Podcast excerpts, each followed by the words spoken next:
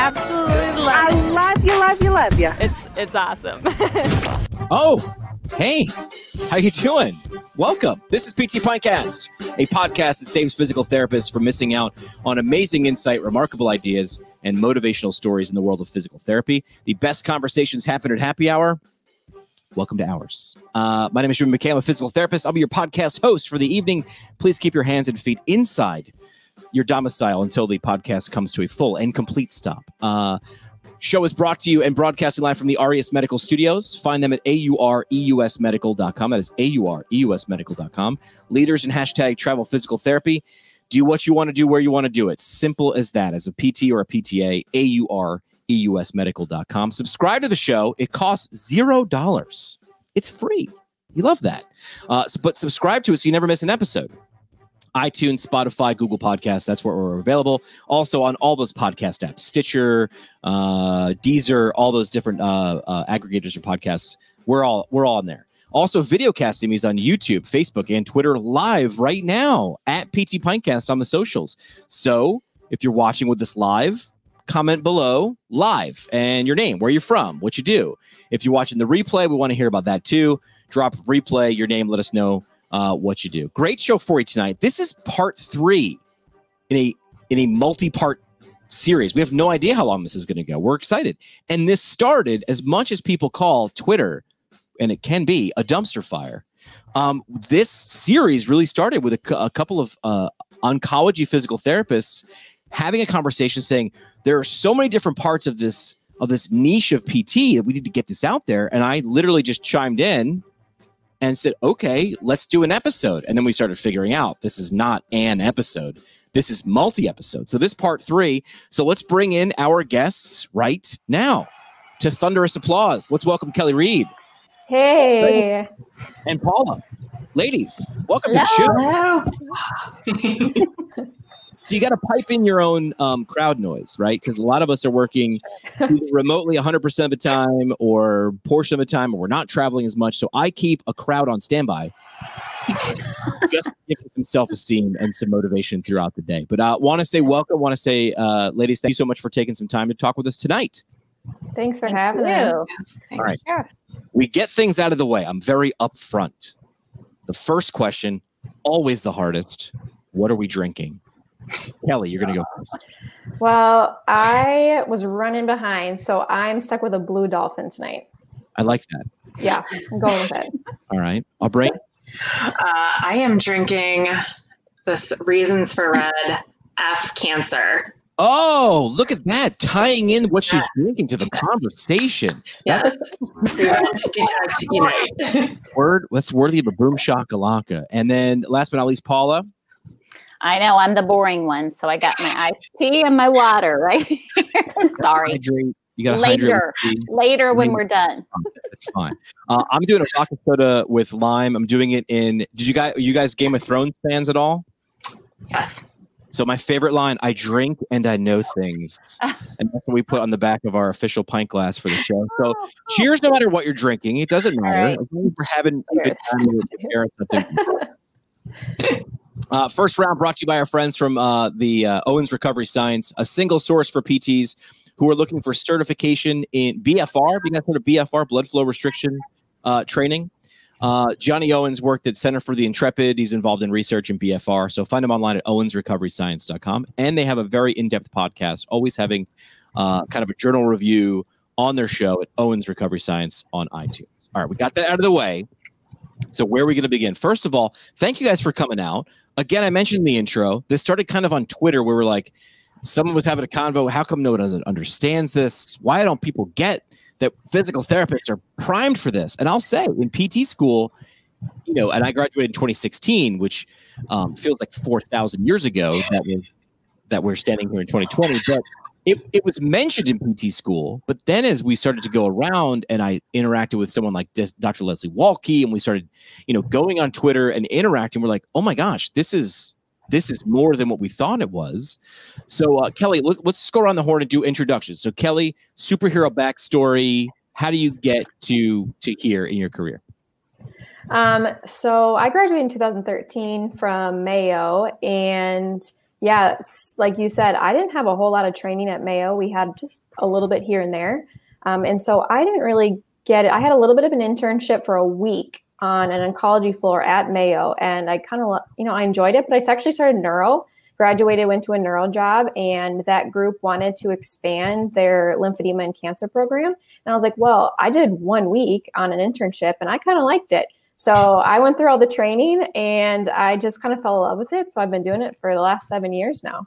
How cool is that though? Because your yeah. license literally allows you to do that. It's like, well, yeah. I read about it for several weeks online at home and then try it as long as you're a safe therapist. But the best part is you're always learning from people and colleagues around you. And they yeah. are typically in this profession, I've seen super welcoming about, hey, do you have the desire? Like, are you willing to hustle? Got it. No knowledge? That's okay, which means you know, I, I went from orthopedic outpatient cash based sports to pediatrics in the drop of a hat. And I literally asked the person who hired me, why did you hire me? And she goes, we had no experience. I was like, right. And she goes, but you, you told me you had no bad habits. And I was like, oh, yeah, I had no habits. So I think that our profession is so welcoming in that in that manner, which is like, can you hustle? Do you care? That those are the two pre prerequisites to start off. So I love that. Uh, Aubrene, superhero backstory. What do you got for us? Well, similar to you, Jimmy, that um, I actually I graduated about 17 years ago, and I thought I was going to be a pediatric PT. And I did do some pediatric uh, physical therapy, and I did um, outpatient. You had Drew Haverstock on the show. Yes. Like, so Drew's the one that he got me hired. I took his job um, did some outpatient stuff, and then moved into inpatient and always did some wound care with it. And then when some of my patients with wounds weren't getting 100% better, I was like, what's this lymphedema stuff? And then kind of got certified that way, and then started kind of down the road more into oncology and other cases. And um, I work both up in Chicago and I also work at Moffitt Cancer Center in Tampa. So it's like you don't even have to stay in one location. Like you can, there's so much you can do with your degree. Free to move about the country. Now, hold on. Are you physically going? Because now we have to ask. Because it's well, so not right now. so I could, I, I could have, and I still can right now. Um, so at the time when lockdown was supposed to happen, when we went into lockdown in Chicago, um, I was supposed to go to Tampa that weekend and work. And because our cases in Chicago were the highest and there really wasn't anything going on in Florida, they I couldn't come to the cancer center. I was too much of a risk for the patients there um, with everything going on. And so then once it was fine up here in Chicago. Um, it wasn't okay in Florida, and um, so then I couldn't travel back and forth. And now I I can. Um, it's just you know how much is it needed. So I do both inpatient and outpatient. So it's kind of a it's a good mix. Right, and you use one of the uh, the the key catchphrases of 2020 with everything that's going on. That's kind of how we encapsulate things. 2020, you know, with everything going on, like you don't know how to like sum everything up. So we just literally just do do, do that. I've done that a hundred thousand times in the last six months. So, well, that's yeah. interesting. I like that. That's that's great. It really just shows the depth and breadth of of physical therapy. Do you need to be in the same state all the time? No, like you can design. I'm a physical therapist radio host. Like this does that doesn't make any sense. That's what I do. But you can do that if there's a need, right? And if there if you can deliver something that brings someone information or joy or happiness or motivation, like you can you can make a job out of that. And I want people to do that. Uh, Paula, what do you got for us? Superhero backstory. Lay it on us. Well, first of all, you guys make me feel really old because I graduated much longer ago. But anyway, um, I love telling the story that about a year after I graduated from physical therapy school, I had wonderful mentors who were always very cognizant of uh, making sure that we offered, you know, all the different specialty areas. And because of that, I went to the lymphedema training to learn how to treat lymphedema. And I always love telling people that what I did not realize is how much, uh, not only how much it would change my treatment focus, but how much it would change my life. Because I started working with cancer patients. And so a long time ago, I started seeing those deficits, you know, that uh, cancer patients would have because they'd be referred uh, to me for treatment of lymphedema, but they would mention things like difficulty getting in and out of their car, going up and down stairs, reaching into their medicine cabinet, you know, so things like core weaknesses, range of motion deficits. And I thought, man, this stuff is being ignored. And so again, that was a long time ago. So I've kind of grown along with the whole oncology rehab progression and the the just the um, huge explosion of research in exercise um, and how much that helps cancer patients. And it, so it's been amazing, but it absolutely is just really cool how it just totally transformed my whole focus and my whole uh, progression with my treatment focus. And and you can do that again. Yep. I mean, this is like me said, yeah. being a non-paid sponsor of our profession, which I think all of us should be non-paid sponsors of our own profession. But if, if you're doing something for a long time and all of a sudden you're like, hey, I just I'm just not as in love with this anymore, and I'm very inspired about this. How great is it that our license and our our degree allows us to just yep. learn more and then go do if that's what you want to do. So I love that. All right, well, let's start with Kelly. Uh, Kelly, in terms of uh, a PT's role in breast and gynecologic cancer treatment, talk to us about that because I think now we're now we're going very very deep. You know, we're going deeper into the niche of treating patients with cancer with with our profession with physical therapy. Yeah, absolutely. So, kind of piggyback up what the other two talked about. We talked before. You, you as a physical therapist, I think a lot of times a lot of therapists they hear the word cancer and you panic a little bit but you step back and look at the impairments the functional limitations and it's really everything that you've learned.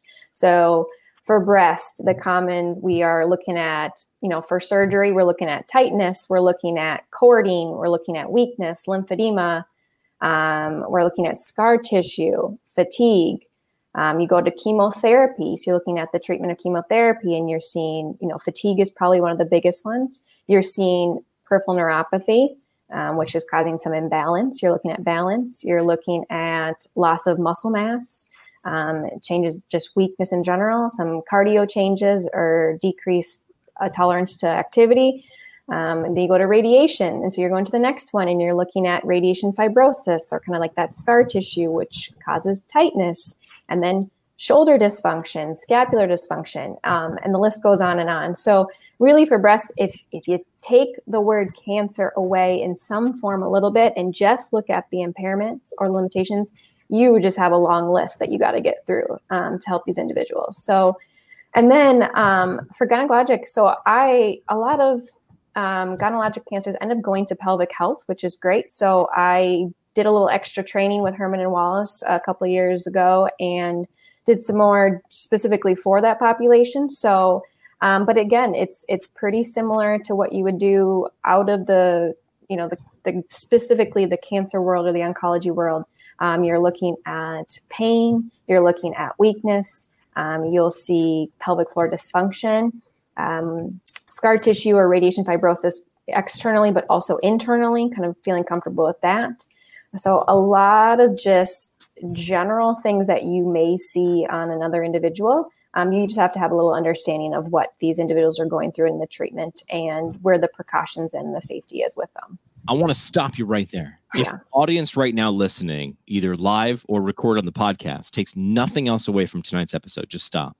It's that you need to treat these people for what you see. Like is like like because because we've said this before again a lot of times myself included if you if you hear someone has cancer you all of a sudden well i don't want to and i'm backing away from the camera you know for the podcast audience we back away when even though research will show us that physical activity and physical therapy our interventions will help them but for some i mean i don't know maybe it's just societal and, and you know we, call, we even call it the big c right? Which is oh man so and so has the big c. And it is uh, i'm not downplaying devastating and scary and, and intimidating but as physical therapists what kelly just said you need to understand what type of cancer they have what that's going to do what treatment they are where they are in that treatment to know how they might be responding. You don't have to be able to test that response and know what's typical. So this just sounds like being really prepared Mm-hmm. I think, and I think this has been said in past podcasts, but a big thing with our group is, you know, there are millions of cancer survivors or those who are going through cancer treatment, and every single therapist, depending on it doesn't no, it doesn't matter what area you work in, and whether you're peds, geriatric, orthopedics, you're going to see someone who has gone through cancer in some form. And you have to be comfortable and know and just kind of meet them where they're at and have an understanding of some of these things like cording. You probably won't see cording in a general shoulder orthopedic injury, but you have an idea what cording is and generally how to treat it. at least you can help them where they're at. Yeah. Be prepared, be smart, be knowledgeable. And if you come across something, and I was taught this in pediatrics too, because there's a lot of different things in pediatrics that I remember someone explained to me either on an intake form or in person, and me having that poker face, like, yeah, I know exactly what that is. And the entire time I was like, I have no idea what you're talking about. but swallow that and go, I need to go find out about that. I need to go educate myself because this is obviously important because I ran into a lot of situations where parents in pediatrics were way more educated about a condition or a treatment or intervention, and maybe I'd never heard of it. I, I, I can't take that personally, or I just got to say, hey, I need, I'm gonna I'm gonna be better right now. I'm gonna make I'm gonna make that effort. So I feel like that that lesson fits right now as well in terms of saying, hey, be educated, be prepared to make sure that you know what's going on. Yeah, absolutely. Yeah, I love that. That's it's just a great takeaway message. All right, uh, lymphedema. You mentioned that. Um, I feel like that's something that again was mentioned in PT school, but PT school is meant to make us a very, very great general, safe general practitioner of physical therapy. So uh, you mentioned, you know, lymphedema becoming involved in cancer treatment. We know that. Um, let's dig into that just a little bit. You know, kind of go into what is it? We'll go macro to micro. What is lymphedema? Is that what you're asking? Treat. Let's go with treatment. So we can yeah, treatment. lymphedema, or yeah. or we can go with you know in terms of treatment, just because the audience probably knows what it is, and if they don't, they should educate themselves.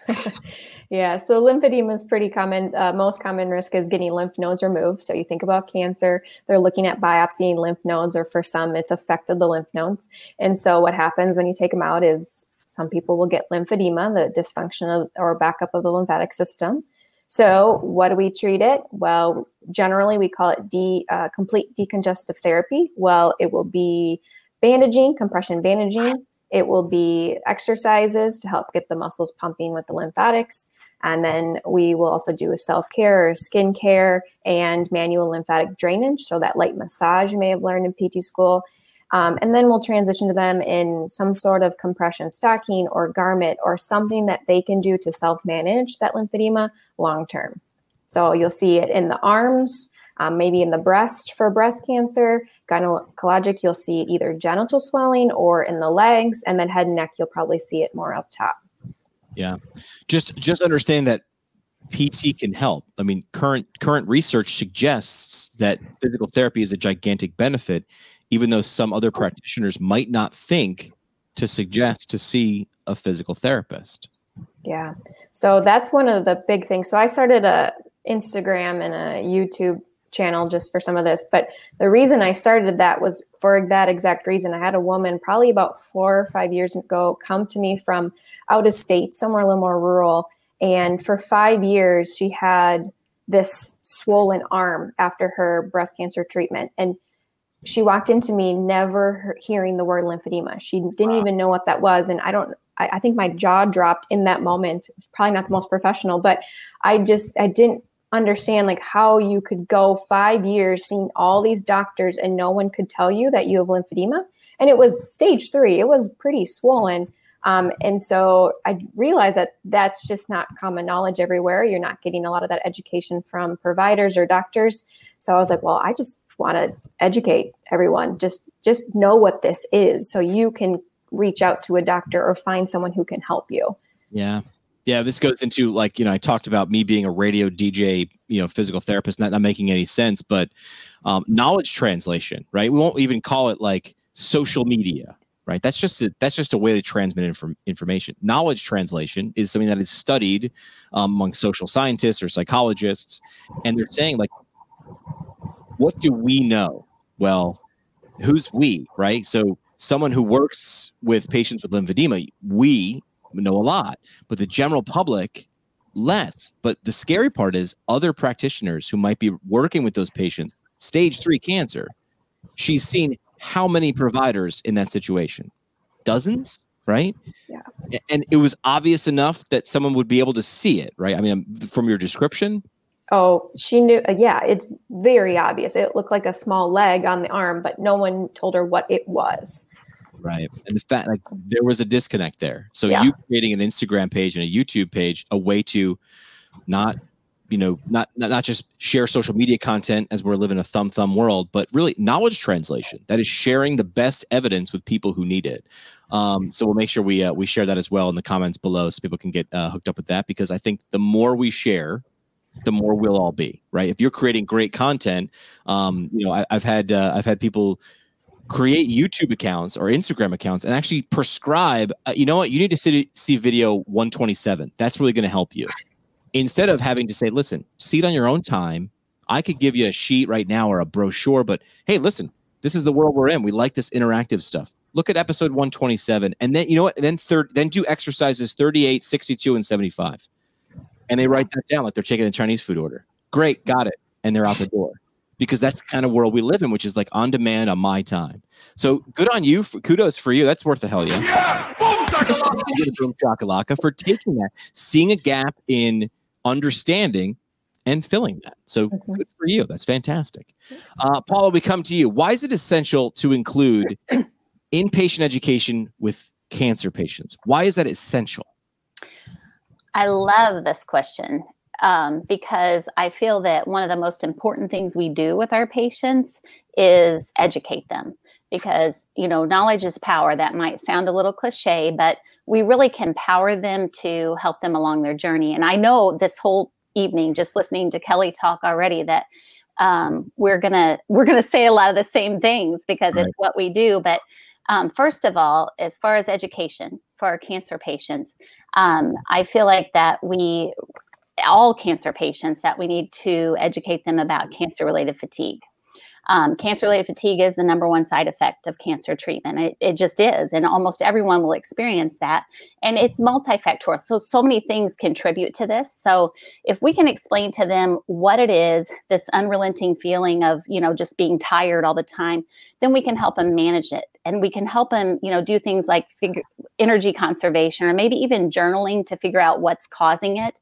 Um, but most importantly exercise is really the number one treatment for cancer related fatigue. So um, we can you know and we are we're physical therapists so we're movement specialists and so it has to be the right exercise. What exercise is to my sedentary patient that never gets off the couch versus my patient who was a marathon runner and just had surgery is very different. And so right we are the ones to educate them there. So that's one of the main things I feel like that we um, educate all cancer patients in. But Another thing is um, just educating them about side effects of their cancer treatment. Um, for example, certain chemotherapy drugs cause certain side effects. So, for example, some of them cause chemo induced peripheral neuropathy.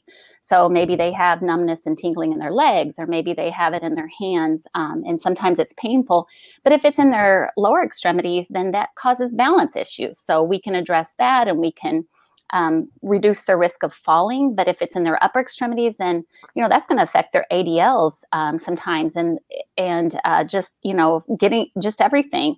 Um, so, and then another area that I feel is so important is to teach them um, about lymphedema. So you've already brought that up, okay? So and you brought up that yeah, it can be treated, and it also can be. You know, I used to be real careful about saying we can reduce your risk, but it's it's not so um, outside of the box to say that we really can help prevent it if we see them early enough. And I know we'll talk about this hopefully a little bit later too about surveillance, but we can teach them things uh, that they can do to help prevent it, hopefully, most of the time.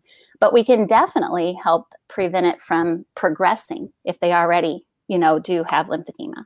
But yeah, well, most importantly, I'm sorry.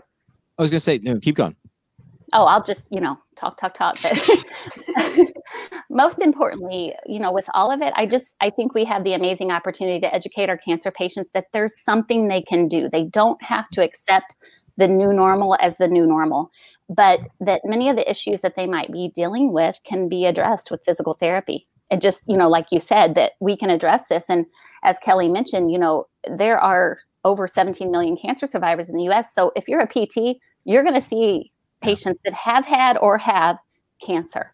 So the more we know about those side effects and the more we can educate patients about what they're going to be going through, you know, the better they're going to do as they go through it.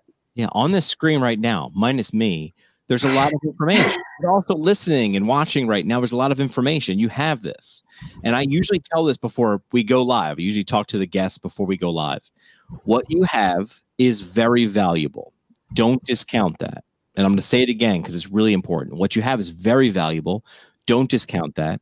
I remember in PT school just seeing uh, patient education as, uh, hey, this type of this type of pathology, patient education, and I was like, this is the throwaway. They just include that. My professor, Kathy Elrod, just includes that on every every single pathology. And I'm just like, hey, it becomes white noise, right? And then I went to clinicals and I was like, oh, that should be first and large and bolded, underlined, italicized, and, and neon yellow, because that is a major part of what we're able to do. So hearing Paula and Kelly, I mean, I always tell people we see these themes emerge without on being on purpose.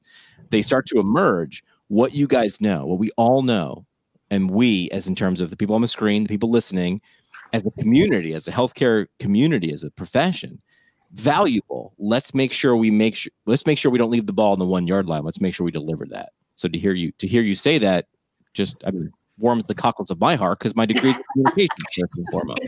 I think it's one of the most important things we do. And I, yeah. you know, I always say we're going to be their biggest cheerleaders. And, you know, we may be the only person that gives them hope that day, you know, that, oh, there's something you can do um, for that. So yeah. And that and that is on the inspirational end, right? I start I start off the show by saying, you know, inspirational stories. And then it, Kelly highlights the basic end in in terms of basics are always good, which is somebody walked past that person for several years and didn't mention that there's lymphedema in your arm. It was so big that you could see it. Like so inspiration, that's the thing that maybe you can't see when someone's really in need of a push or a hug. Remember when we used to hug people back in the day? Um, a hug or a motivation, you know, a virtual push.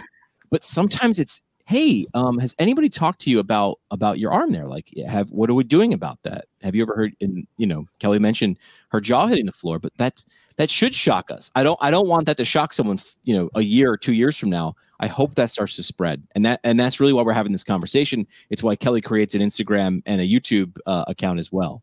Uh, Paul, you alluded to a surveillance team. This seems very, very. It seems very, very FBI, CIA ish. What is a surveillance team? Talk, talk oh yeah. That. well, you know, um, I there's there's a couple different ways I think to talk about this, but we um, should absolutely be part of the healthcare team that is the surveillance team that is following up with these cancer patients on an ongoing basis. So, for example, if we're talking about breast cancer patients and even just talking specifically about lymphedema, um, but any cancer patient, we should see them at time of diagnosis. Now, we don't always have an ideal world, right? We don't always get to see these patients right away, but if we can and we can get a baseline, great. We know that they are going to, you know, um, that just as soon as they are diagnosed with cancer, that the treatments that they're going to undergo are going to introduce various sequelae and side effects that are going to affect their function. And so the sooner we can treat them, the better because early intervention is going to help decrease the severity um, it's going to help prevent impairments along the way. Um, if you want to specifically talk about lymphedema, if you catch it early, then you can prevent the secondary tissue damage that's going to happen if they get, like Kelly was talking about, this stage two or stage three, where you're like, how did this not get addressed? And you know, we have come a long way, I think, with, but you know, with with seeing patients earlier for sure from when I started a million years ago, like we talked about. But um, definitely, the sooner we can start with them, the better. And the more we can prevent secondary damage um, to their tissues. But not just that, also with our cancer patients, I, I'm, I'm sorry, with any cancer patient, because we can be teaching them about some side effects they might have from a, a particular chemo drug. Like I said, you know, the chemo induced peripheral neuropathy. So we can make sure that we have their baseline and, and if we already need to work on some things like balance or range of motion um, we can do that or before they have surgery we can we can teach them things to do to prevent loss of range of motion but yeah. the other thing about surveillance is when we see them at regular periods after you know hopefully we can see get a baseline before uh, any treatment starts uh, but that's not always possible but for example, if we see them after surgery, if we see them at regular periods along the way, then we become part of that team who also might um, identify red flags, you know, relapses, recurrences, etc. So we're part of that surveillance team in a couple couple different ways. But as far as physical therapy, absolutely, in helping to reduce progression of um, decline in function and and further functional, you know, loss. Yeah. Prevention, that's got to be the one that really hits us because if you see something that you're saying, hey, if I, and you know, you never want to say it out loud, but if I had seen you six months ago, this, this might have been, might not have been an issue. That one, it's for, as a therapist, I mean, you really feel that one. It's a kick in the gut right there. And we hate when that happens. So glad that there are things like surveillance teams, glad that PTs are not only now we've had some people on the on the show recently not only in in the conversation but sometimes leading these teams. And that has come from pts proactively speaking out from people in different walks of life and different backgrounds coming into the profession which is always good when you can become more diverse um, because then you bring different skill sets. And now pts are not only in the conversation sometimes they're leading the conversation. We can start to direct some of these things. Last thing I want to talk to you about exercise guidelines involved in breast cancer and lymphedema. Does it differ pre and post surgery? Talk about that. Well, you know, I think it's important um, to note with as far as breast cancer patients, exercise guidelines is that um, they don't need to be afraid to exercise. That there's there's plenty of evidence that shows that um, that exercise is okay and that it does not exacerbate lymphedema. Right. Um, so, if we're talking about breast cancer patients in that way, but for all cancer patients, there's strong evidence for the, the protective effect of activity against a lot of cancers colon, breast, endometrial, kidney, bladder, esophageal, stomach, you know, so lots of different cancers, and that um, even helping reduce risk of recurrence. So I think when we get into that, we can even talk about the exercise prescription just a little bit um, as far as what is recommended by the ACSM is that um, even just uh, three times a week, 30 minute sessions for these patients um, is beneficial and um, then a couple days a week of resistance exercises. And that has really been shown, like I said, not just to um, help them as they go through their treatment to do better and to heal better, but also to help prevent recurrence. So I feel like that's really important. But with those with those breast cancer patients, those lymphedema patients, um, exercise has been shown to be safe and effective and they can, um, you know, wear their compression sleeve if they need it. And again, that's where we come in with the education because exercise isn't just exercise. You know, you have to, you have to really have the right exercise prescription. Yeah, don't back away. Make sure you understand what's proper, right? Yeah, it's not your feeling.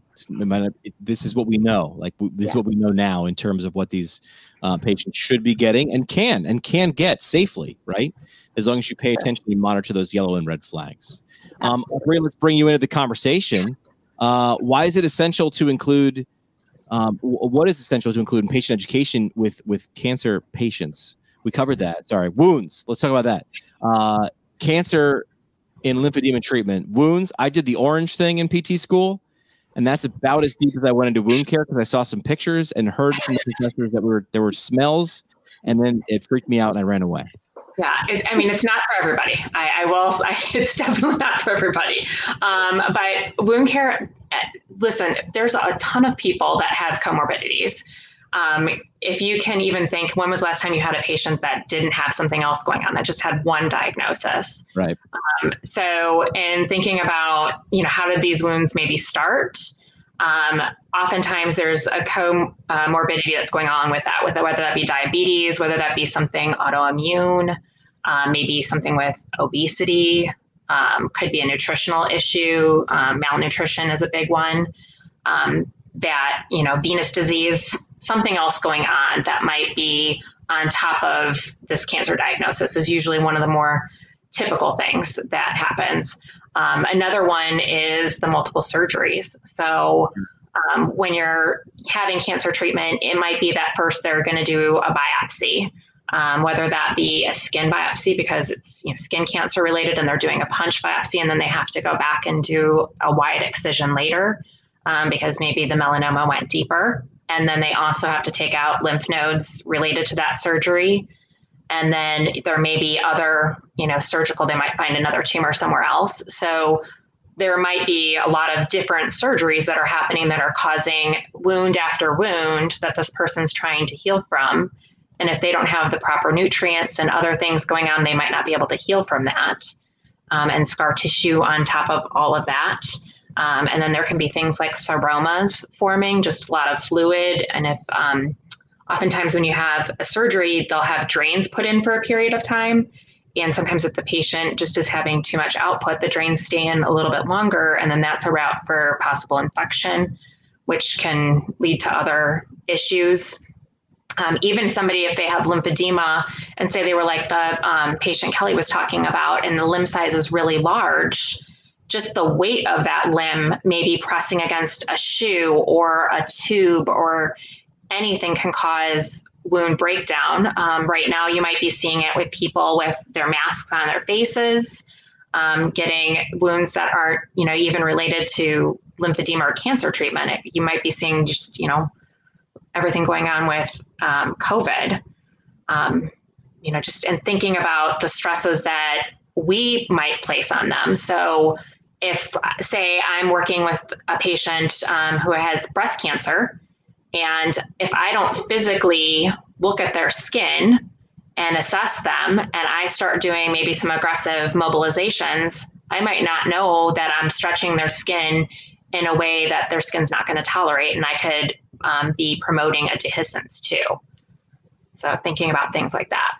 Yeah, I mentioned before you don't know what the theme is before you start, then all of a sudden it, it materializes, which is knowing what these pathologies are comorbidities is really what our brain is bringing in. When's the last time you saw a patient with just one thing going on, right? And then knowing what these things can potentially cause and know how to spot it and make sure you are con- conscious of it. You're mentioning making sure you're looking at the skin, not just taking their word for it, because maybe they don't understand what you're saying. Maybe maybe you're not maybe you're not using words that they're familiar with, but they're just yesing you. Yeah, definitely. Yeah. Yeah. Uh, current PTs, current PTAs, students, how can they arm themselves? How can they become more aware of these topics and these conditions? Because, as we've alluded to throughout this show, 17 million is a big number. Like you're, you're going to come across this and you should be asking. This should be on, you should be be able to get this information from people who walk into your clinic or in your facility. That should be highlighted um, on an intake form. How can PTs, PTAs, students become more aware of these topics and these conditions that can be seen in any clinic? What can they do? What would you suggest they do to become more armed and forewarned? Okay, so if we're thinking about oncology altogether, I mean, it's redundant that you're going to say the academy for sure, um, and the student SIG that's surrounding it. Um, Twitter, Twitter is amazing. So if you go to any of the APTA um, you know, academy sections even say it's that, you know, it's not oncology, but it's orthopedics and follow them and then look at who they're following and maybe follow some of those people. And I mean, it's the fastest way for me to get articles instead of, I mean, going down research rabbit holes is pulling stuff off of Twitter or getting it um, from the academy. In relationship to um, lymphedema, there's um, uh, uh, lymphedema um, network.org that you can look at. There's LANA um, that you can also check out. Um, you can just look on um, any of the Academy websites or any of the lymphedema um, certification places and see if you can find somebody that's got either what we would say is a CLT, which is a certified lymphedema therapist, or um, a CES, which is a certified um, edema specialist and see if that would be that they've had some additional training, um, 135 hours or more. That that might be somebody that you could either reach out to or see about some of those programming. Um, you can even take uh, different online classes and kind of add them together to get 135 hours to become a lymphedema specialist. So it's not something that you have to go to the you know big course to get. You can just kind of sample a course and see if you like it. Um, for other wound care, especially, um, there's now there's the academy um, that they have for you know electrophysiology and wound care, and they have a student sig, and even with um, within there, they're going to have free webinars, and they have right now that's free for everybody. That if you look at under, they have a pressure um, task force and they have uh, some handouts related to COVID and preventing um, pressure ulcers and pressure um, injuries in patients that you might be seeing in the hospital right now. Uh, there's also the American Board of Wound Management, and they have, if you look under their continuing ed, they have a whole section of just free classes. And I, I always say if it's free, it's for me. Um, so lots of lots of good free stuff right now. Uh, yeah. Taking advantage of all these different uh, virtual things right now is the best best way. Just leaning into your profession, right? You mentioned the APTA, and they've got sections and academies for a reason, and those are staffed by your colleagues right and that's that's the idea behind that is let's find these people who are super passionate about these areas use those networks and those free resources use those things I mean, you might even tell people to listen to a podcast. That could be, in theory, a resource that who who would have known that having a couple drinks with some colleagues. Uh, but if you've been to a conference, uh, a section or academy event, you've known some of the greatest conversations happen over a drink with colleagues um, at, at, one of those events. So, uh, great advice all around. I strongly suggest if you're if you're interested, if you're still listening, you're nodding along. Section uh, you know, is is probably a way to go. Academies within the APTA, and I will give a nod for this, and I do it all the time because I didn't know this as a student. When you join a section or academy in the APTA, you spend that money, right? Make sure you get their value. Join every SIG because it's free. The SIGs are free, no additional charge. Join every one. Get on every list serve. Get on every free webinar. Take it for a test drive for a year, and then say, okay, I'm drawn to this, and maybe not so much this, so I'll back out. And this way, you're make you're getting the best bang for your buck in terms of of information. So I love that. Uh, ladies, a lot of information. I can't believe, Aubrey, you mentioned, hey, Twitter, why not? This conversation came from Twitter. I was going to point that out. Not too shabby. Um, so so make sure you're you're following, you're you're seeing what other people are sharing on those social networks. Uh, ladies, a lot of information shared. Are you ready to do? We have a tradition on a show called Three Questions. Are you ready for that? Yeah, let's do it. Sure. You're, you're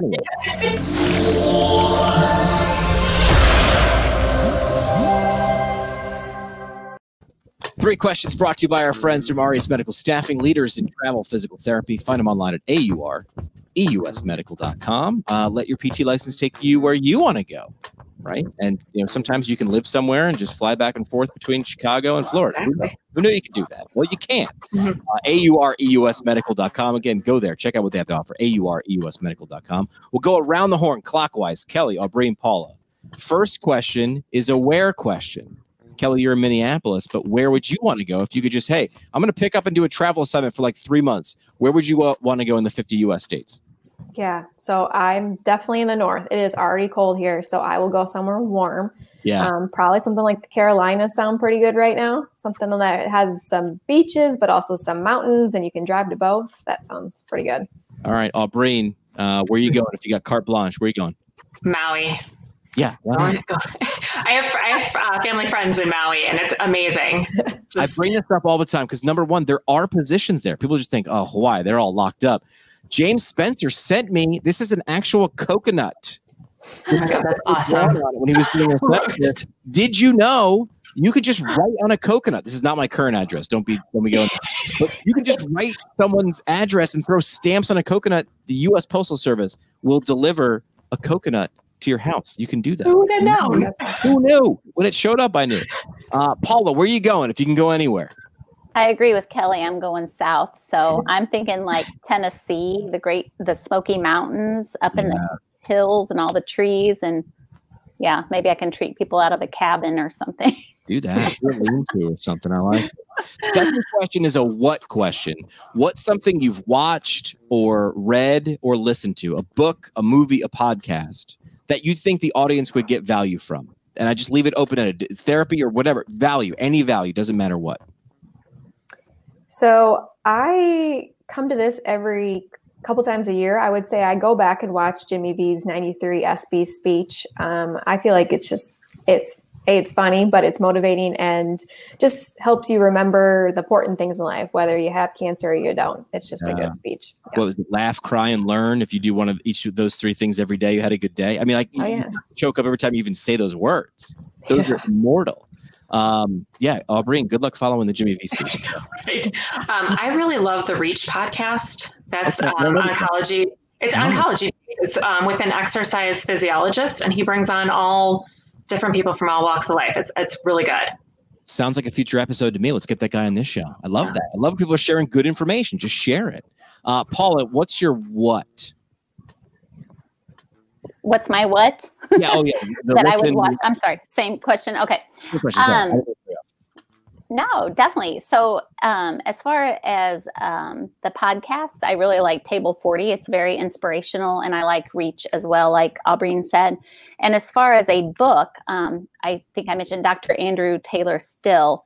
He was the um, MD that developed the DO program, but he uh, it, it's very inspirational. And he talked about that uh, how important human touch is and how much we all need human touch and that hands on.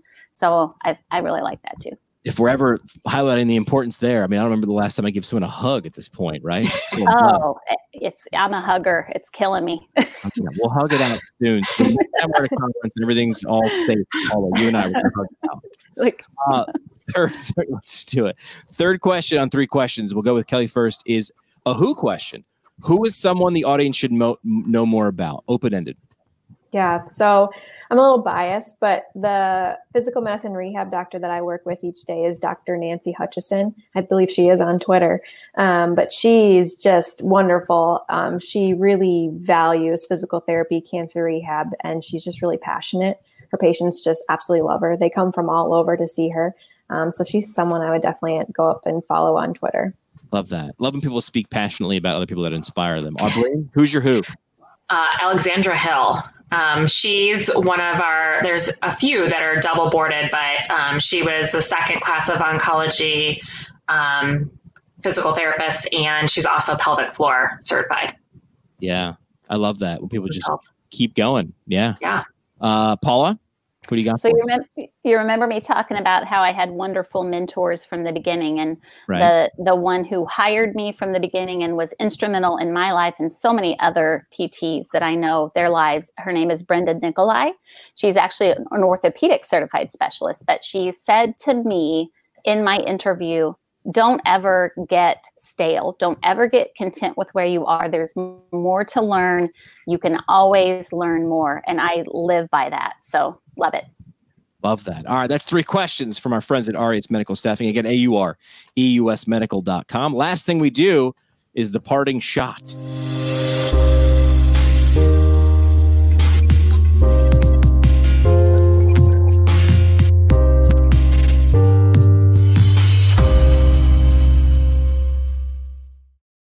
We when we first started doing this, people got real nervous. Like, do we have to have it? Not that kind of shot. Just kind of like something short and sweet at the end there. So, parting shot, really a chance, uh, last chance for a mic drop moment. Something to leave the audience with. Brought to you by our friends from the Academy of.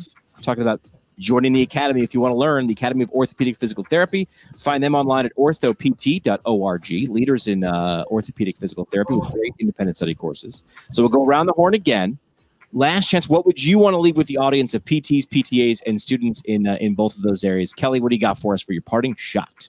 Yeah so going into the oncology world my biggest thing i always say is these symptoms these side effects that these individuals or patients are going through they are common but they are not normal and they shouldn't have to live with these long term. So common but not normal. So focus on that and then be educated to know the difference between common but not normal. All right, Aubrey, parting shot time for you. Um, that these patients have comorbidities that we can address and um, things that are going on with them are definitely things that we have the skill set for. And in terms of wounds, my favorite uh, product is a silver silicone um, wound dressing that you can get over the counter at any major box store. All right, I like that, and I just I envision I can still go back to the PT school pictures when you bring up wound care, and great. So I like that. Uh, Paul, your your parting shot. So absolutely, always my thing is that physical therapy should be part of the cancer care continuum, and we should be involved with these patients from the time of diagnosis through survival through end of life because we can help. And uh, cancer treatment cancer going through cancer is such a dynamic process. So things vary as they go along through treatment and we can address those things and we can help them to improve their quality of life and to slow decline and just just to do the best they can do as they go throughout. Yeah. All right. Great talk. Great information motivates us to to, to get more uh, physical therapists working in oncology because I feel like there's more work to be done. Thank you guys for doing it, for sharing tonight, and for continuing to do what you do. Uh, appreciate your time, ladies. Thanks Thank for having us. Love the PT Pintcast? Yes, yes. Support the show by telling a friend or by leaving a review on iTunes or Google Play. All right, show today brought to you by the Brooks Institute of Higher Learning, an innovator in providing advanced post professional education. Brooks IHL offering continuing education courses in numerous specialty areas, six PT residency programs, and OMPT fellowship, as well as challenging but rewarding internships. The IHL specializes in the translation of information from evidence to patient management. Learn what they can do for you to support your professional development at brooksihl.org. Our home on the internet. PTPintcast.com. Created by Build PT. Build PT provides marketing services specifically for private practice PTs. From website development and hosting, providing content marketing solutions for PT clinics across the country. See what Build PT can do for you today at buildpt.com. The PT Pintcast is a product of PT Pintcast LLC. It's poured fresh by me, physical therapist Jimmy McKay. Ingredients are sourced by our Chief Connections Officer, Sky Donovan from Marymount University. And it's brewed fresh by producer and physical therapist Juliet Dassinger. And by producer and creator, second year PT student Bridget Nolan from Sacred Heart University. PT Pintcast is a podcast that saves physical therapists from missing out on amazing insight, remarkable ideas, and motivational stories. Make sure to follow us online at PT Pintcast and subscribe on iTunes, Spotify, or Google Podcasts. I absolutely love you. I love you, love you, love you. It's it's awesome. Thanks so much for listening. And if you found value in the show, all we ask is that you tell a friend. This has been another pour from the PT Pintcast. The PT Pintcast is intended for educational purposes only. No clinical decision making should be based solely on one source. While care is taken to ensure accuracy, factual errors can be present. More on the show at ptpintcast.com.